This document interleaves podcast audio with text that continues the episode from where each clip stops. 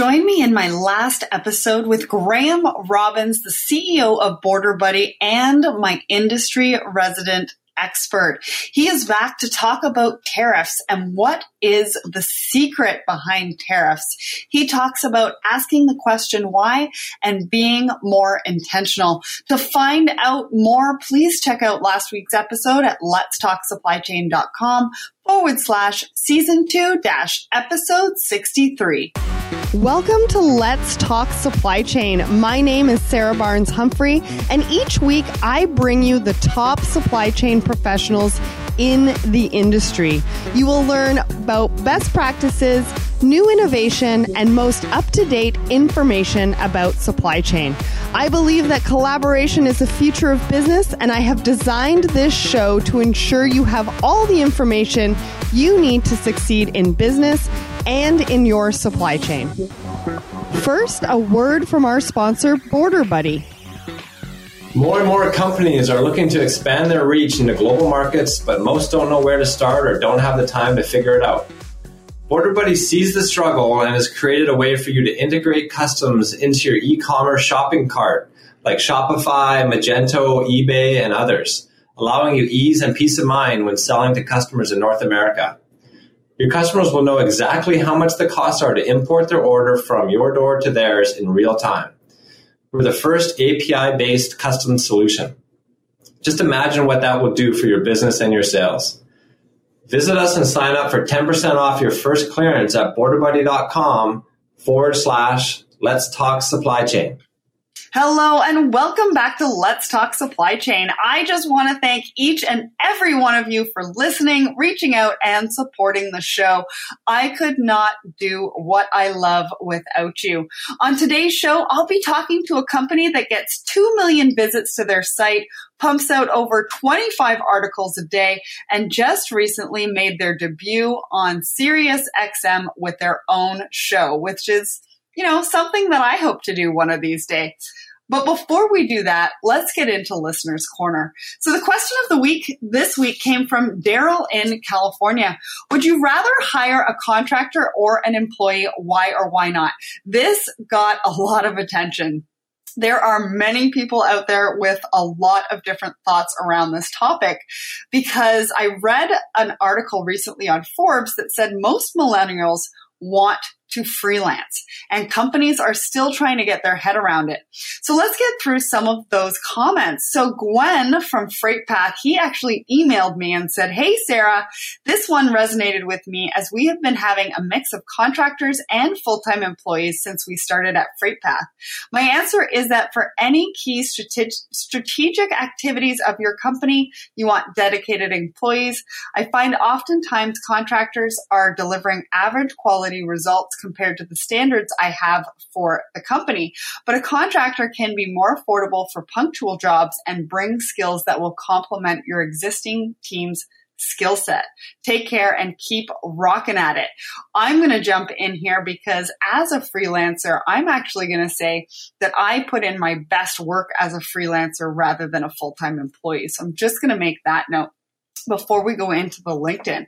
So LinkedIn, we got some really long responses. Uh, one came from Ziad Kashram.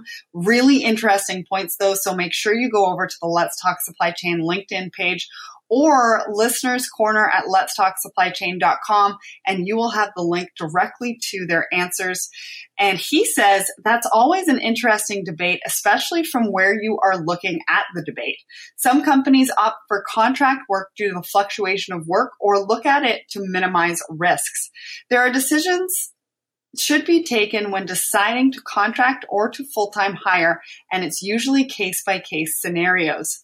And then Naomi, she weighed in and she says experts no, she says, great question, Sarah. I have hired and managed full time employees and freelancers and been a full time employee and freelancer. There's a level of understanding around your organization, products, and purpose that only someone who is at the company building relationships with their cross functional partners can navigate. A hybrid model can be the perfect approach, but the more complicated your offerings and the deeper your vision, the more helpful a staff of full time experts who current who actively partner with other teams is. Jeremy Tiffin, he says, Hey, Sarah, couldn't resist chiming in. Great question and great content on your part. I read the article. Here's a couple of additional thoughts. The shape of the workforce has been shifting for years as the speed of business, automation, and technology impact every sector, including supply chain. This certainly is a new trend, and as the article points out, it's picking up speed. These influences put exponential pressure on the skill sets required to compete both as a worker and for the company. To get more of his answers, remember to go to Listener's Corner at Let's Talk Supply Chain. And then over on my personal LinkedIn, Michelle DeVivo, I love the idea that more and more companies are thinking outside of the box when it comes to hiring, but I think the answer is more position specific. Rich Carlson, great topic. We are moving more and more towards outsourced expertise where we need high level talent, but have needs less than 40 hours a week. Thank you so much for everybody who sent in their responses or commented on LinkedIn, Twitter, and Instagram. Remember to follow us at Let's Talk Supply Chain on every single one of those platforms to be a part of the conversation each and every Wednesday. And if you have a supply chain question, remember to send it over to me, listeners at letstalksupplychain.com. So back to today, today's to today's episode. Everyone has heard of FreightWaves, but do you know the story behind the brand and the company? Well, today, Craig Fuller, CEO of FreightWaves, is here to give us the behind the scenes look into what they do. So, welcome to the show, Craig. Uh, glad to be here. Great, great. I know it's a busy time for you. I mean, having a new baby, congratulations. Thank you. Yeah, and I just thank you for taking the time to come on the show. So, without further ado, let's just get started. Why don't you tell us who is FreightWaves and what is your story? How did it get started? Yeah, so we're the largest uh, media site uh, uh, as well as data provider in in the freight business. So, about forty percent of all traffic and news uh, across the globe that's related to freight, transportation, logistics uh, hits our site. And so we, uh, we have a very large presence, uh, media presence. We have 25 full time journalists that report on the market. Uh, we have a, uh, a, daily video blog as well as a radio show that we host on XM Radio. Um, our investors, though, are, are certainly encouraged by our media properties, but what really excites them is our data product, which has been described as an industrial Bloomberg or the Bloomberg of freight. And so we aggregate data from uh, millions of different uh, uh, sensors, uh, millions of different sources, and then we uh, take unstructured data and then repopulate it, uh, aggregate it, and let let people get access to it so that they can build models and make better decisions about the market. Yeah, I was going to ask you that. I mean, as a supply chain professional, so what does that mean for me exactly? I mean, if you're, you've used a few technology terms and different things like that, but if I'm not kind of familiar with some of those terms, what does it mean for me? Why should I come to the FreightWaves website? Why should I look at the media side? Why should I take a look at the data side? Well, if you think about transportation uh, just broadly, you know, everything is about getting stuff faster more efficient, uh, less prone to risks, uh, whether it's weather or claims issues or, or just uh, losing a freight or geopolitical issues or et cetera. All these things are impacting the freight market 24 7, 365. And so something that takes place in, you know, a remote village in China or uh, take place on the high sea or there's an issue with you know certain aircraft types et cetera that's going to have a significant impact um, down the line it's that butterfly effect and so our job at FreightWaves is to uh, bring context to the market and we do that through our data uh, products, which we sell to companies to make better pricing decisions, to identify risks in their supply chain or identify risks in their transportation planning, uh, to make better pricing and economic decisions about their business. And then we bring context to it through our uh, website, our news product, uh, that it's, uh, we're constantly looking at all of this data and trying to identify anything that is going to uh, bring a level of disruption or create risks for the folks in the in the industry. Okay, so because there's so much out there, right? I've I've been speaking to a couple of different supply chain professionals and they're saying that they're getting a little bit overwhelmed because there's so much information and there's so many great things that they can tap into, but they just don't know where to start. Yeah, I, I, I, think that's correct. And I think what we're trying to do is, is streamline it because the issue that, you pointed out is that, um, you know, logistics managers, traffic managers don't want more uh, screens open on their desktop. They don't need another source of data. They don't need more tracking. Um, or, and, right, or logins and passwords.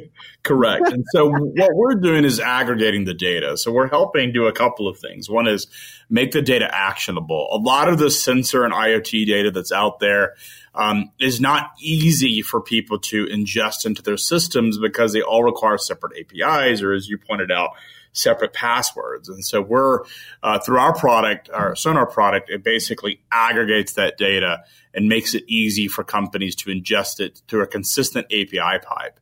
Um, now we're not doing the individual tracking, so we're not involved in the workflow tracking because those are driven predominantly by shippers. Uh, shipper a, a, large shipper will determine who they want to use for visibility and tracking.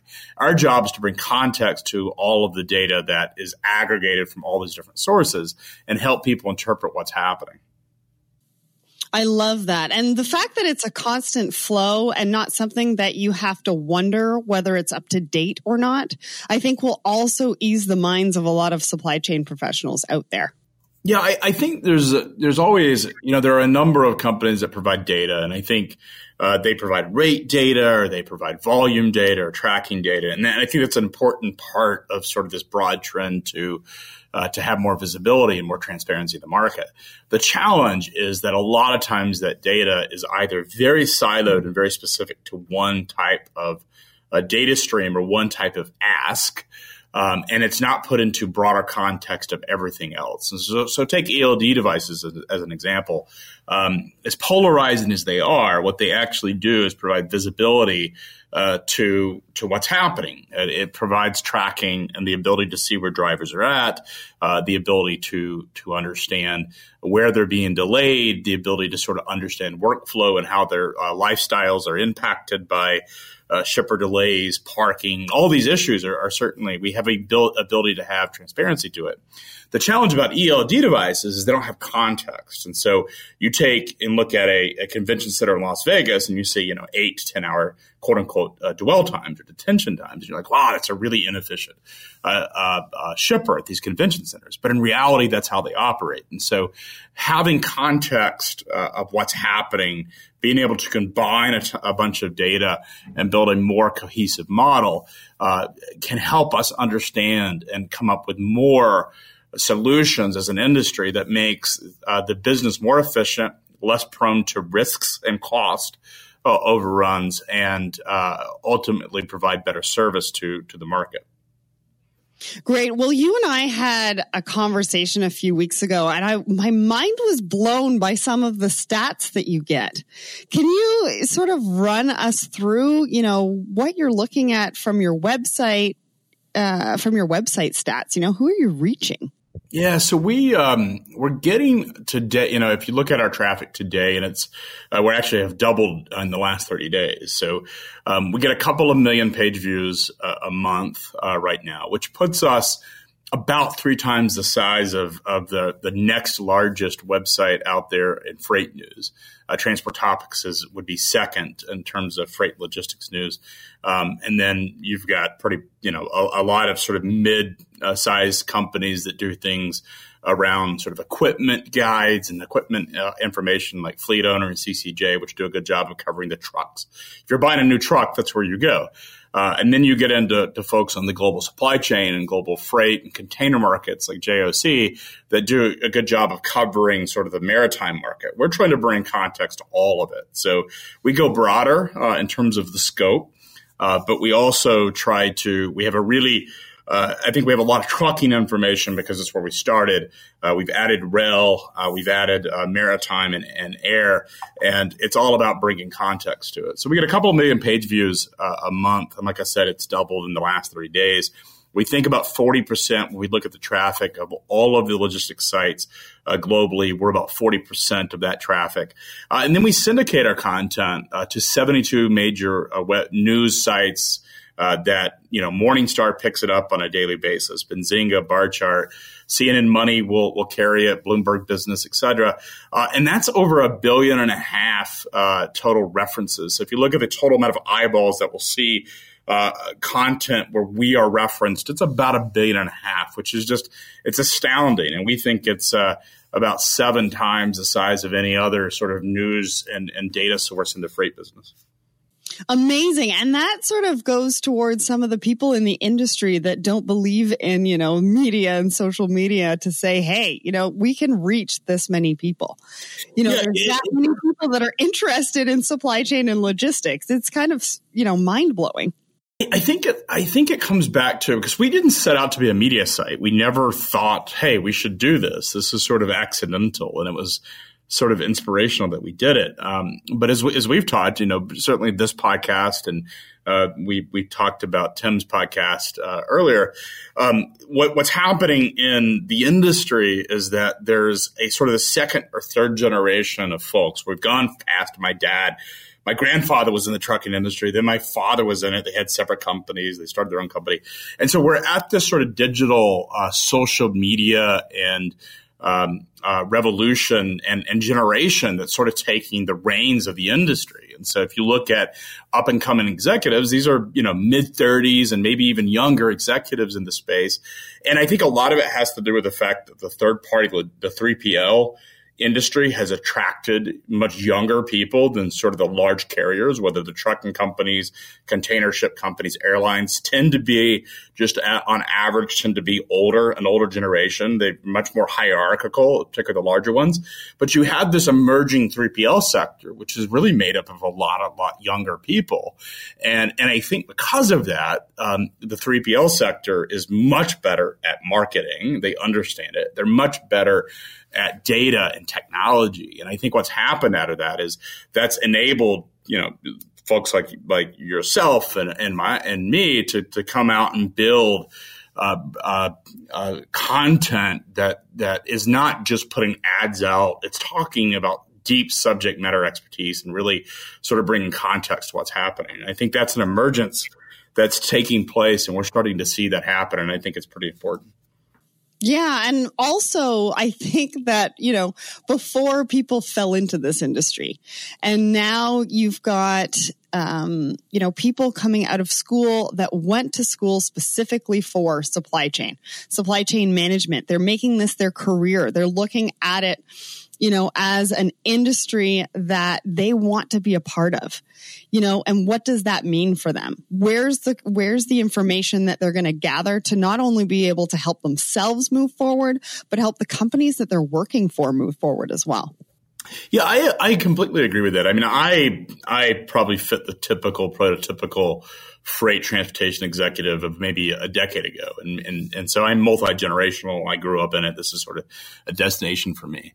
Uh, but I think in the last decade, and particularly the last five years, is the whether we want to call it the e commerce effect or the Amazon effect or whatever you want to say it is, uh, this is a story of the last uh, a decade where, to your point, universities are throwing out supply chain graduates. Um, companies are looking for supply chain because because ultimately what makes Amazon just look at the Amazon story what makes Amazon successful is far more than just the fact that their website's easy to navigate and they sort of know my buying preferences. What really because I think all of that sort of a come I mean it's fairly easy for any company whether it's you know you have a Shopify website. Most of the e-commerce sites are pretty efficient and, and you can get the experience down the real advantage that Amazon has, and and perhaps Walmart is right there as well with Jet.com, is the fact that they are a logistics company at heart. You know, they figured out how to go out and source capacity. They figured out how to put uh, you know this distribution of warehouses much closer to population centers and, and provide real time and, and near time delivery. And I think because of that, uh, that's forced every other company to sort of respond to it. Uh, because if you're not, you're going to be displaced. It's very clear. And so, because of that, the companies and corporations are putting a lot of investment in their supply chain uh, operations, and that's creating huge opportunities for people who would not have considered supply chain as interesting.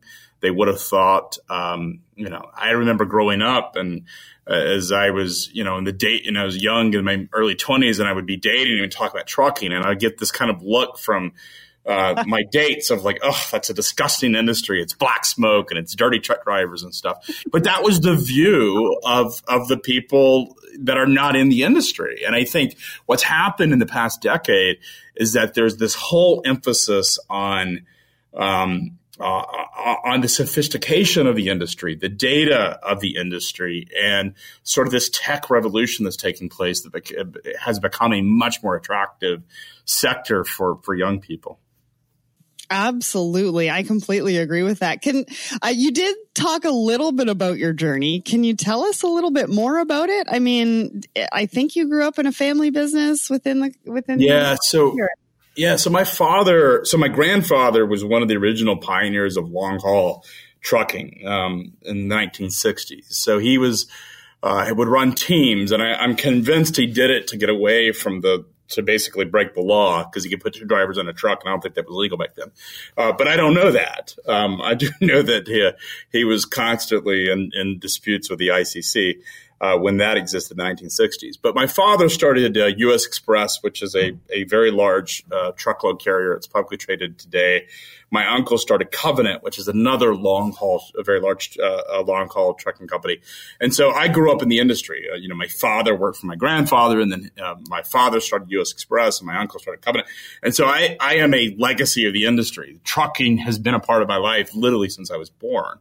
And so I saw my father, you know, my, my dad started his business in 1985, which was six years after deregulation uh, took hold. And I saw my dad build this, you know, trucking company with 50 trucks and now it has 7,000 by using technology to gain an edge and using information and, and data to sort of gain an edge. The, the, the thing, though, that was apparent is that even companies as big and sophisticated as US Express is are they only have data about their own business. And so when you walk into an operation at US Express or at the large truckload carriers or really large companies in the space, is they're only using information about their own business. They have a lot of confirmation bias. And so uh, the idea uh, of FreightWaves is to just to democratize that information so that everyone has visibility what's happening. But I started as a, a in the industry uh, really, you know, as a young kid and worked in various jobs for my father.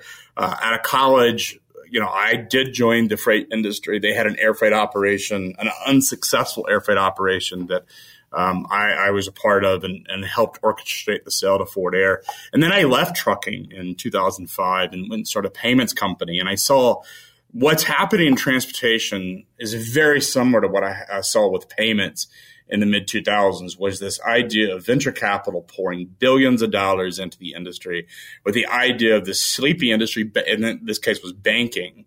Uh, the, the venture capital investors said, "Hey, we can use technology that has better client experiences, better UI, better data, uh, and we'll put money in these these upstarts and billions of dollars in these upstarts to displace the community bank and displace the way people bank."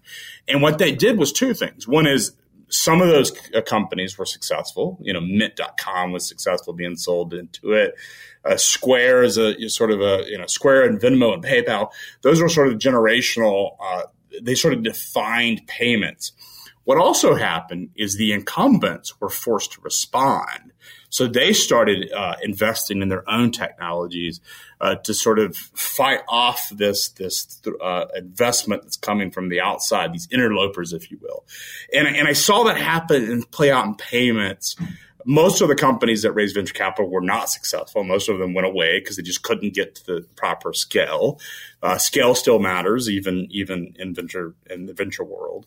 Um, and so uh, but what happened is the, the industry went through this sort of rapid uh, evolution of technology. UI and UX and data and how people experience things were far more important in a, uh, a venture revolution than they had been before. And I get, and now being back in transportation in 2014, I, I sold the business to US Bank and, and, come back to this industry in 2014. I see much of the same uh, sort of trends happening that I saw in the early 2000s in the payments business, where venture capital is pouring billions of dollars in transportation back in these these upstarts. Uh, you know, hundreds of upstarts. Most of them will be unsuccessful, and I see the same playbook playing out in this industry that you know, that played out in payments. Absolutely. And I like that analogy to another industry, right? Because a lot of times we talk about the supply chain industry. I mean, it's such a broad subject. You go from sourcing to last mile, but it's nice to sort of take a look at an outside industry and how that's evolved and how you can bring that analogy over to our industry as well to uh, it. you know, especially for people that don't understand the industry. Yeah, yeah I, I, think our playbook at FreightWaves has actually been uh, sort of guided, if you will, by what I saw in payments. Is that you know we have a conference business, uh, one that's coming up in May called Transparency 19. We have one in, in November called MarketWaves, and it's the same format that I saw in payments. There's this uh, sort of rapid fire demo of seven minutes uh, where you don't have to. There's no PowerPoint allowed on stage, and it's just demos, and, and you see technology, and it was it was sort of this refreshing because you go to a lot of conferences uh, in payments or you go to what you know when i was in payments there was conferences where it was typical 30 45 minute panel and people no one really talks about anything of substance. But then you go to this sort of conference ex- exhibition where it's live demos for seven minutes and you're sitting there and it's very powerful because first of all it doesn't bore you it's very action packed and second of all it's sort of you get to see technology and you get to see it play out. And so we adopted that. You know our website has been inspired by some of the sites that we see in payments and, and financial uh, fintech.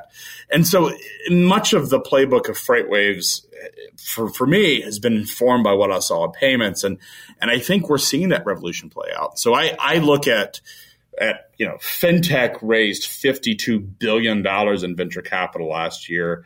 If you take freight tech is about 3 billion we're but we're growing as an industry. Freight tech is growing exponentially faster in terms of new venture capital coming in than what fintech is. That the fintech industry is sort of in the later stage of venture development, whereas freight and transportation is not, and it's in the very early stage. And so, I think what we'll see play out is very similar to what we saw in the in the, the payments and the fintech industry. Awesome. And that sort of takes me into my next question because I want to, well, I think I'm going to combine a couple because I want to talk to you about Beta. I think you're involved with that. And I want to get to know what your thoughts are about the future of supply chain and logistics. So why don't we talk a little bit about both because I think Beta is going to be, um, uh, involved in sort of that future of supply chain logistics. Yeah, so I started, uh, co-founded Beta um, or Beta um, Blockchain in Transport Alliance. Probably my Canadian accent. Sorry. uh, well, I've heard it. I, wait, I, I, yeah. So I've heard it. Beta, Beta. I probably say Beta. Uh, it, it, stands for the Blockchain in Transport Alliance. Uh, we started that last August um, with seven different companies. Um, uh, and, and really just sort of evolved from conversations. Well, what happened is our editorial publication, freightwaves.com, started writing a lot about blockchain and writing about how blockchain could be applied to transportation. And I think we just were sort of had identified that as an early trend and, and sort of an interesting topic. What happened is a lot of people would, would reach out to me personally and say, Hey, you guys have a perspective on blockchain and how could it, how could it apply in transportation?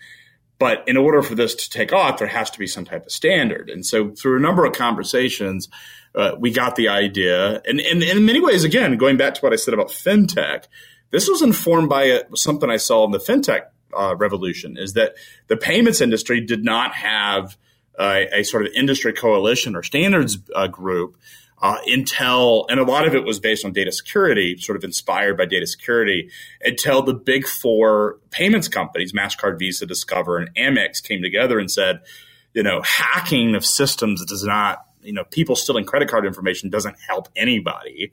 And there needs to be data formats and there needs to be data exchange. And so they created a couple of different trade associations, uh, uh, standards organizations to solve for that. Um, and that there's about three of them that sort of govern the data standards for payments. And I saw that play out there, and I thought, well, this is sort of an interesting opportunity as well, and and and freight. And I thought we would get 20 companies in a year, and it, for me as a as an executive and a, as a always thinking about marketing, I thought, well, this would be a great calling card because I can call up a the CEO or I can call up the CTO of a you know UPS or, or, or FedEx or, or, some small trucking company, and they'll they're more likely to answer my phone because I know something about blockchain. So we announced this thing, and we had 60 companies in the first week sign up. Now keep in mind we only had 20 that we thought would do it in a year. We had 60 in their first week. And this just exploded. And I think there's probably 5,000 companies that have applied or have, have gone through the process of talking about membership. I, I don't even know the numbers today. We're probably 700, 650, 700 members strong. I've actually stepped out of the beta uh, operation just because it's built and um, you know, uh, a lot of the companies are, are sort of working together. We weren't building anything specific to blockchain, so it makes sense for us to sort of for me to be personally involved. Uh, we do run the conferences because it sort of taps into our broader uh, idea of getting companies together, um, and we put those on uh, under contract from BITA. But but it, but ultimately, it's an organization that now Dale Chrystie, the uh, his, his title is blockchain fellow at FedEx, is actually running it on behalf of BITA. So he is the chairperson of BITA, and now it sort of has its own organization, sort of taken on a life of its own. And I'm, I'm quite proud of what BITA has accomplished in the past year, um, year and a half, and uh, uh, I look forward to seeing what they come up, you know, what comes out of that. Uh, there is now a technology standard for blockchain uh, uh data transfer inside of. BITA has created a standard, and I think this is a, a long term process. It's not going to be overnight. It's going to take many, many years before it sort of proliferates. Uh, but it's nice to see the industry come together to sort of solve for, for technology challenges. Absolutely, and bring together standards. Um, because, and I think that's really, really important with a lot of this technology um, not just the blockchain, but you're talking cryptocurrency, you know, making sort of, you know, inching its way maybe into our, our industry. We need those standards and we, and uh, I think that it's super, super important. So congratulations on that because it sounds like it's a really interesting project, you know, something that you had founded and, um, you know, are, are helping to grow uh, from you know a different perspective from the conference side. So then let's wrap this up. Why don't you tell us you know what's next for freightwaves i know you've just started the radio show on sirius xm you might want to talk a little bit about that but also looking to the future of the company. What is what's exciting and new that you guys are working on that's going to come out later?